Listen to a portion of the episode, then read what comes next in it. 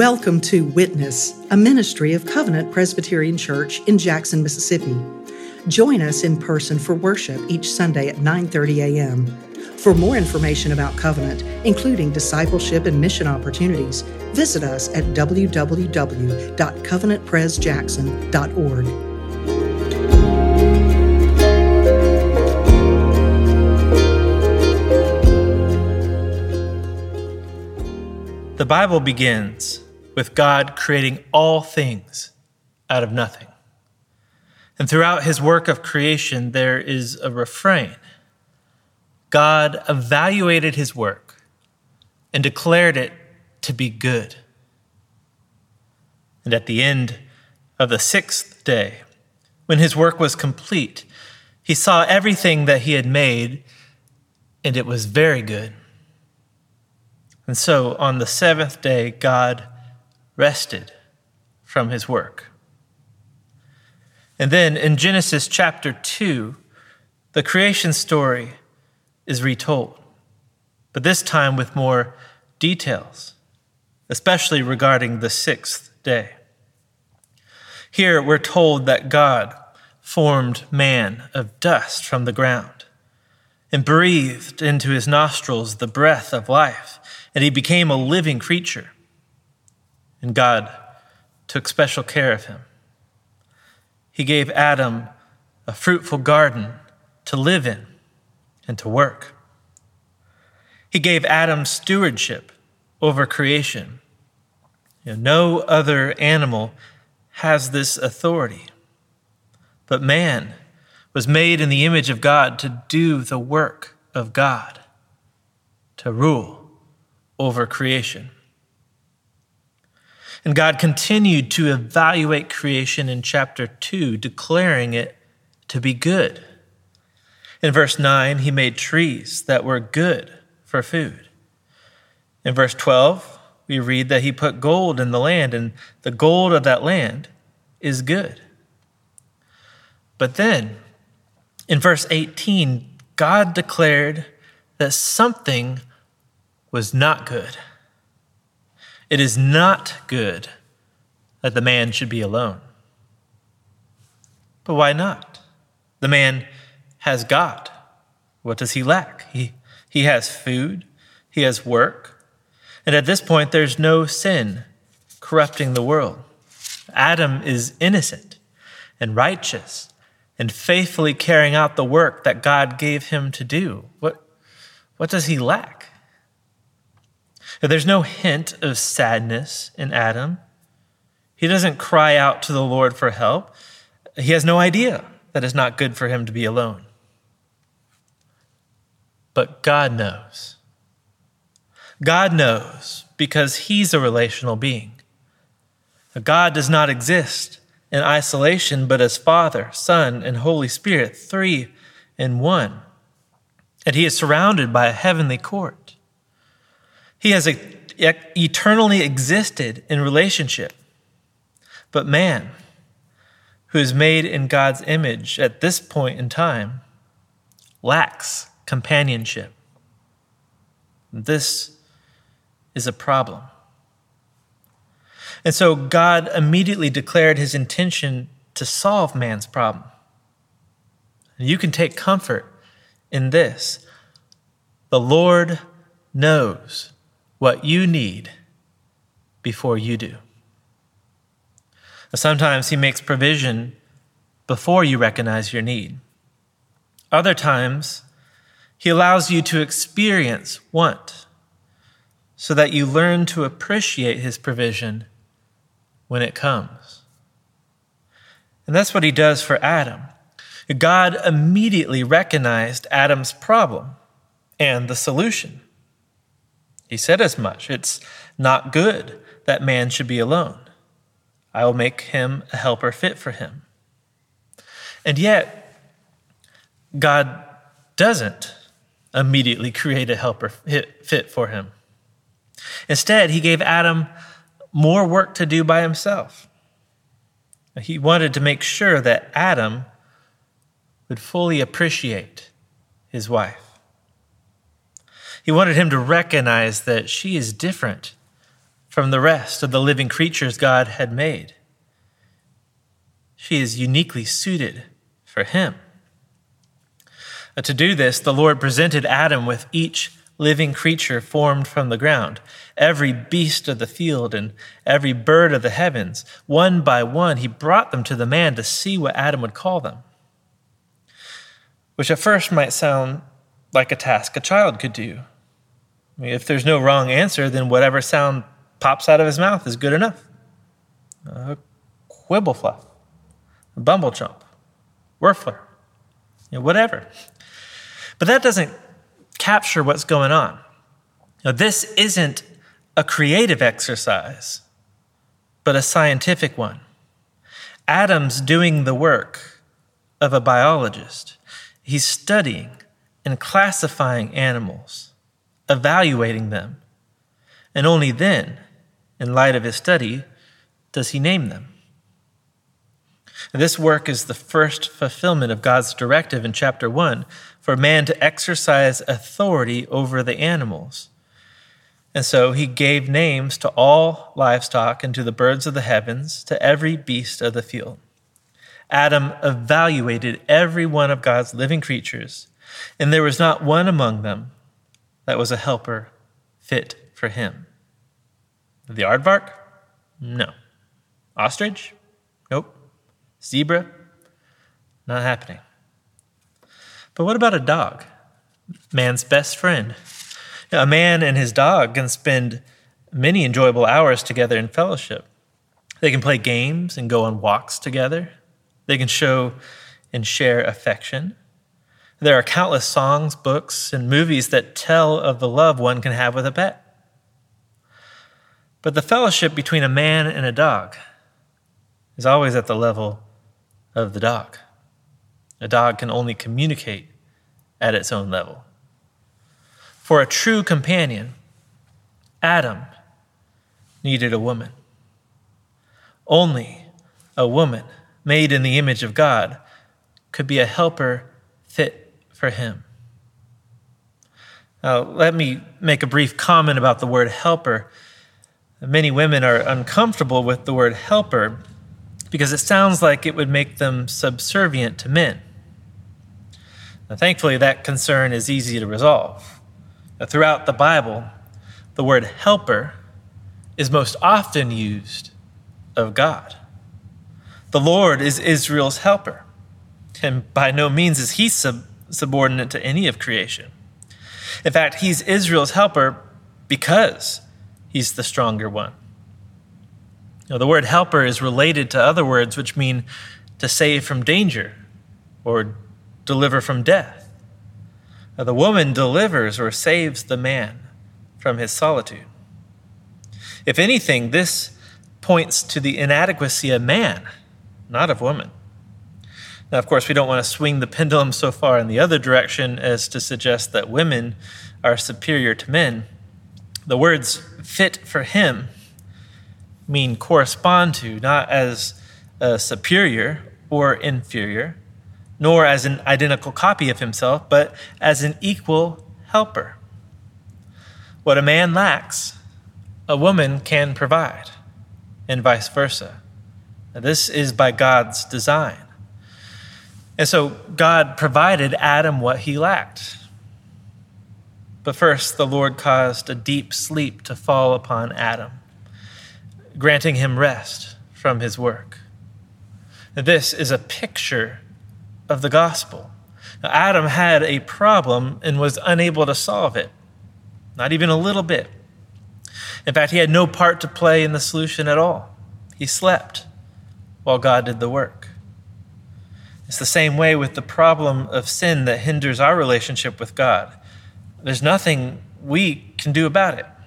We have to rest in what God has done through Jesus Christ to reconcile us to Him you know, while we were still sinners, Christ died for us. God was at work while Adam was asleep. And just about every translation says that God took a rib from Adam, which has led to speculation down the years as to whether men and women have varying amounts of ribs. They don't. Others have wondered if this explains why our ribs don't extend lower in our bodies. It doesn't explain that. That's not the point being conveyed. And besides, the word used is less specific than rib. The idea being conveyed is that, like a potter, God took a lump of raw material from the side of Adam and built it into a woman. She is made of the same substance as Adam, built from his side.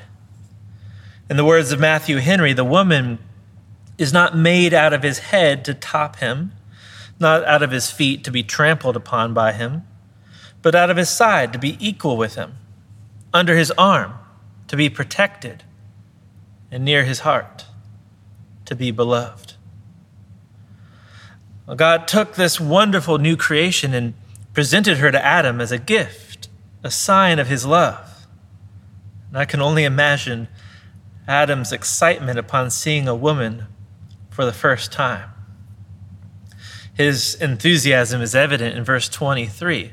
These are the first words spoken by man and the only words spoken by Adam before sin entered into the world. And it's poetry. I wonder, was this a song? Now, this at last is bone of my bones and flesh of my flesh. She shall be called woman because she was taken out of man. Now, Adam's experience in categorizing and naming all the animals prepared him to evaluate and name this most wonderful creation. The words man and woman, ish and isha, are similar and yet distinct, like the two of them are. They naturally correspond to one another, they're of the same bone and flesh.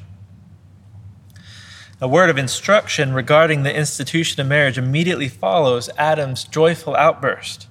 Therefore, a man shall leave his father and his mother and hold fast to his wife, and they shall become one flesh. It's interesting that in a patriarchal society, it's the man who leaves his home rather than the wife. Though this doesn't mean that a man is required to physically move away from his parents. Throughout the Bible, it was customary for a man to continue living with his parents. It was the wife who moved into her husband's house. The statement about leaving doesn't regard physical proximity, but loyalty. God intends for marriage to be a stronger bond, a more permanent one than that of a parent and child. And many marriages struggle because husbands and wives fail to leave their parents and establish their first loyalty to each other. This often happens innocently, looking for advice, but in reality, complaining about your spouse. Parents should not come between a man and his wife because their greater priority is to each other. They are to be one flesh. Now, this chapter in Genesis reveals that marriage is the first human institution, and it was created by God to be a monogamous commitment between one man and one woman united in one flesh. All other institutions arise from this one because all people come from the union of a man and woman. Now, the fifth commandment grants the power of government to parents. The responsibility to nurture and raise their children together leads to other institutions, more and more institutions as there are more and more people. Institutions such as family, government, schools, hospitals, and businesses. Each of these institutions are dependent on the first institution, marriage, and they will stand or fall on the strength of marriage. Now, you might be thinking, that all sounds great, but this first marriage in Genesis chapter 2 is unlike our experience of marriage today. And that's certainly true. In verse 25, the last statement in the creation account, describes the uniqueness of their marriage. The man and his wife were both naked and were not ashamed. And with the exception of this verse, nakedness in the Old Testament is always connected with some form of humiliation. That's due to the fall of man, described in Genesis chapter 3. At the end of chapter 2, there are no barriers of any kind capable of driving a wedge between Adam and Eve. But with the fall came a tragic loss of innocence and new temptations. If it weren't for the fall, everyone would esteem the institution of marriage. It would be perfectly harmonious. But due to the presence of sin, marriage is infected with arguments, sorrows, discouragements. Yet throughout Scripture, we see example after example of sexual sin, polygamy, barrenness, divorce, and all sorts of grief. Today, there are plenty of people who don't want to get married. On the other hand, there are people who desire marriage but are unable to find a spouse. And no marriage enjoys perfect compatibility. An ideal marriage would enjoy perfect compatibility of body, mind, and spirit. But for those who don't know the Lord, or those who marry outside the faith, or for those in different places in their walk with the Lord, compatibility of spirit is a constant challenge. As for compatibility of the body, there's no shortage of people who are able to find great enjoyment there, even without the formal commitment of marriage. But then, that compatibility of the body, which was created to be a good thing, causes them to overlook their compatibility of mind and spirit. Do they even have the same interests? Are they equipped to help one another in life? Or are they best suited to different pursuits? And even in a loving marriage, compatibility of the body can be a challenge for no fault of the individuals, but due to the broken nature of the world injury, disease, frailty of age, or differing libidos. And when we get married, we often have an ideal image of what marriage will be like what we envision our spouse to be like. But after we get married, it doesn't take long to discover that the other person is not much like our vision. Now, you can focus on the difference between your ideal and the reality, and then try to either openly or subversively push your spouse into that image you created. Or by the grace of God, you can increasingly come to accept the other person as they are, including their own standards of how they should be. And then you conform to and uplift those standards. Uh, it takes humility and hard work to adapt to and cultivate the interests and aspirations of your spouse, but it is work well worth doing. A marriage might not look like it did in Genesis chapter 2. But the fact that it was instituted before the fall shows that it is a good thing.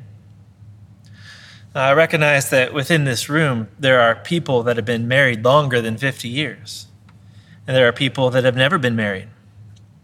Among us are people that have gone through the heartbreak of divorce, and those that have experienced the heartbreak of the death of a spouse.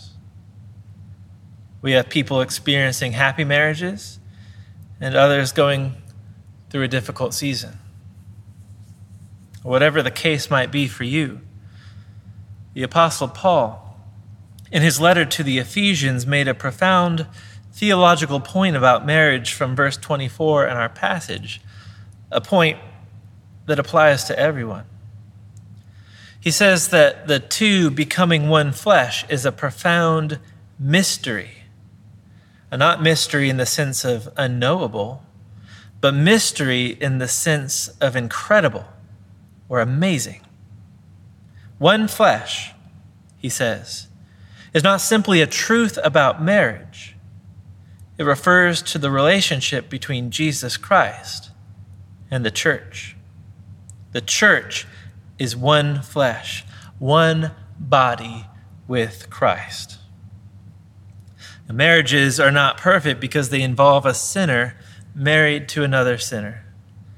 But Christ is perfect. He will never fail you. Though we're often unfaithful to Him, He is always faithful to us. He will never divorce His bride. Instead, He cleanses us from our unrighteousness. Paul wrote that he cleansed his bride, the church, with the washing of water with the word, so that he might present the church to himself in splendor, without spot or wrinkle or any such thing, that she might be holy and without blemish. This imagery combines the idea of a bride getting washed and clothed on her wedding day with the concept of baptism and sanctification.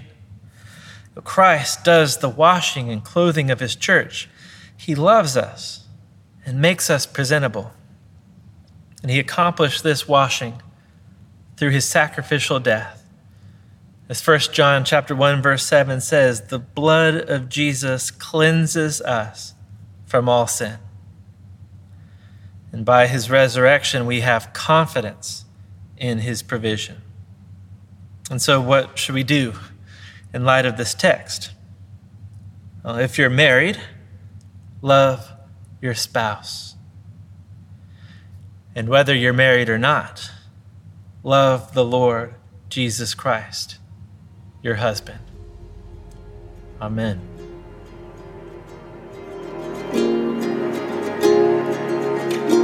Thank you for tuning in to Witness, a ministry of Covenant Presbyterian Church in Jackson, Mississippi.